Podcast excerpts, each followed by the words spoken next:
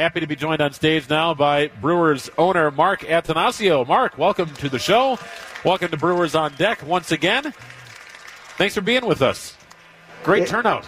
Uh, yeah, I, looking at how many folks we have here, I think there's some excitement about what we've been up to, and uh, I love that. So walk me through that phone conversation when the GM gives you a ring and says, "Hey, Mark, I would I would really like to spend about 120 million dollars today. Are you cool with that?" Uh, well, if you look at at uh, Lorenzo and uh, Christian, I think it's about 160 million dollars. Well, nonetheless. um, it's interesting, David, uh, with the starting with uh, the, the, trade actually, so somewhat in reverse chronological order because we've been talking to uh, Lorenzo for a while. He, he, was sending me text messages as the, the talks were progressing that day, and for some reason they weren't, I wasn't getting them. So he calls me at home that night and he says, Am I, am I disturbing you? And I said, No.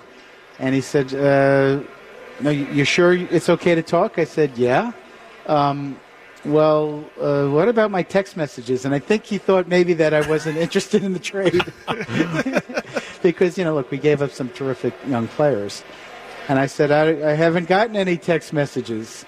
So uh, he said, well, it's about Christian Yelich. I said, well, what about him? Well, let me send you the text messages. I said, well, why don't you just tell me about this?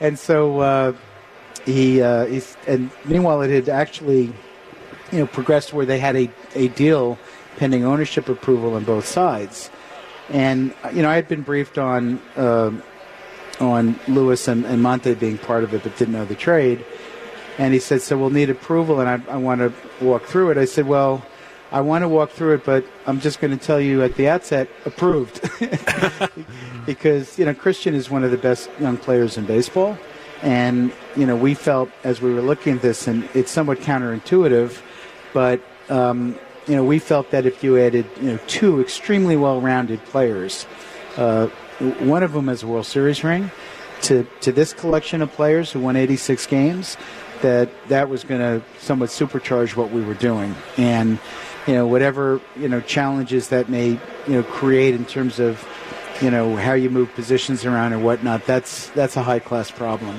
So I was uh, I was very excited about it. We had to mute our excitement because until we act, until you actually even if first the Marlins were going to have to approve it too, um, and uh, they were uh, or Mike Hill had to get to Derek Jeter, and and then you exchange medical information and you never really know what you see when you know, and what they would see. And, and you, you knew our players were healthy, but you know they would have to think so, and likewise we'd have to think you know Christian was was healthy, and so till it was done, um, it's it's never done. But then the next day, mm, kind of late afternoon, I guess, uh, we got the good news. And I know in the baseball ops group, there's a lot of cheering going on when it was uh, when it was consummated. Mark, from an ownership standpoint, is it frustrating when you have such a slow offseason, really around all of baseball? You went into the offseason knowing that you wanted to improve the club in a big way, and you do this past week.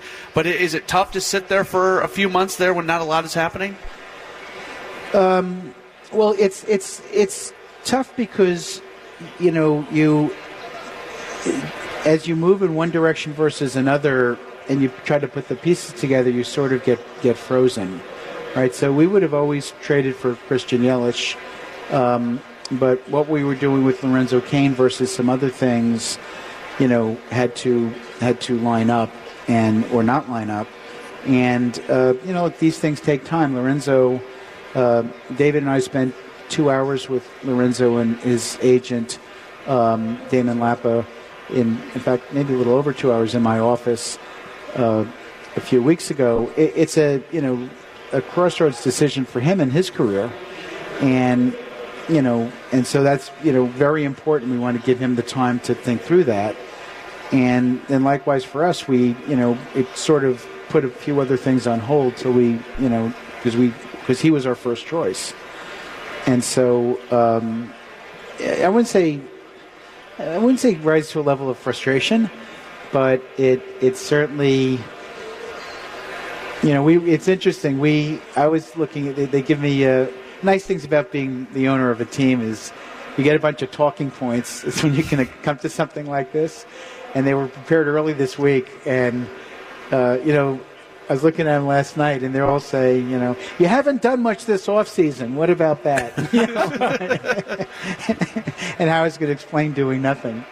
So, um, you know, but you don't.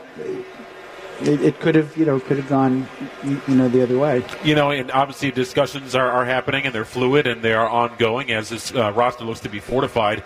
You know, I think a lot of Brewers fans, Mark, look at the moves made last week and say, all right, they're, they're starting to push chips here into the middle of the table. Is that accurate? And if you're going to start to push them in, don't you have to just push them in all the way? So we decided. David uh, and Matt Arnold came out to Los Angeles at the end of because uh, in the off season I lived there. Um, at the end of October, and, and we decided, uh, among us and with Craig Counsell that a win in 2018 was as valuable as a win in 2020.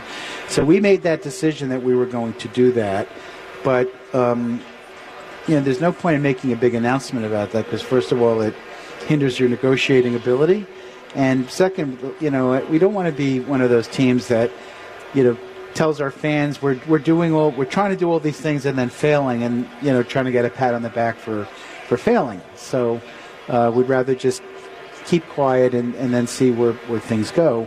So this was always the plan but you know till and, and it, it, it's it, what serendipity that the two things came together literally within I think under two hours of each other. Mm-hmm. And uh, and I'm not even sure which one came together first because you know Lorenzo had to go through an extensive uh, physical. As you know, when you're doing a trade, you don't uh, in the uh, medical terms, you put your hands on the player with free agent, but when you do a trade, you just look at materials. So we had a full day with Lorenzo. and uh, I'm sure he was worn out being going through all these MRI machines. It's really not a fun day, and and so actually we may have till we get the final results in that the the Christian thing may have come together first. I'm not. I'm not sure.